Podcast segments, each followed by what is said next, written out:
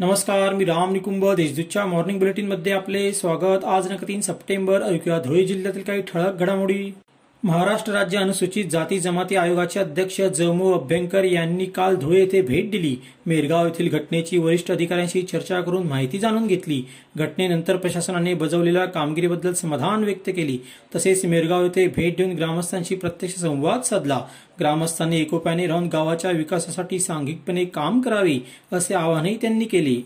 App download करून OTP सांगितल्याचे शिरूड प्राथमिक आरोग्य केंद्राच्या कर्मचाऱ्या चांगलेच मागात पडले. त्यांच्या बँक खात्यातून परस्पर नऊ लाख काढून त्यांची फसवणूक करण्यात आली. प्रभाकर पाटील यांच्या तक्रारीवरून आकाश वर्मा नामक व्यक्तीवर गुन्हा दाखल करण्यात आला आहे. मतदार यादीतील तपशिलाशी जोडणे आणि प्रमाणीकरणासाठी मतदारांकडून आधार क्रमांकाची माहिती संग्रहित करण्यात येत आहे. त्यासाठी रविवार दिनांक चार सप्टेंबर रोजी विशेष शिबिराचे आयोजन करण्यात आले.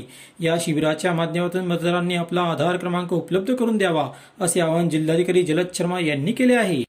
यंदा सप्टेंबर दोन हजार बावीस हा महिना राष्ट्रीय पोषण महिना म्हणून साजरा करण्यात येणार आहे.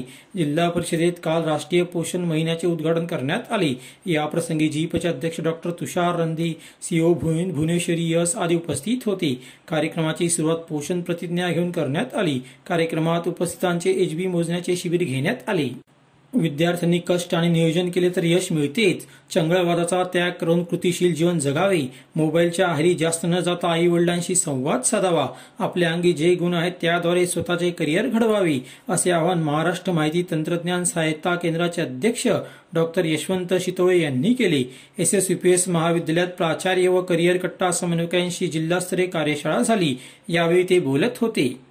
मेहरगाव येथील घटनेच्या विरोधात काल सत्यशोधक जनआंदोलन संघटनेतर्फे धुळे ते मेहरगाव अँटी कास्ट बायकर्स मार्चचे आयोजन करण्यात आले होते. मात्र प्रशासनाने शेकडो कार्यकर्त्यांना मेहरगाव येथे पोहोचण्याआधीच ताब्यात घेतले. त्यांना शहर पोलीस ठाण्यात आणण्यात आले. त्यानंतर त्यांची समजूत काढण्यात आली. अशा होत्या आजच्या ठळक घडामोडी. सोयीसर बातम्यांसाठी वाचत राहा दैनिक देशदूत.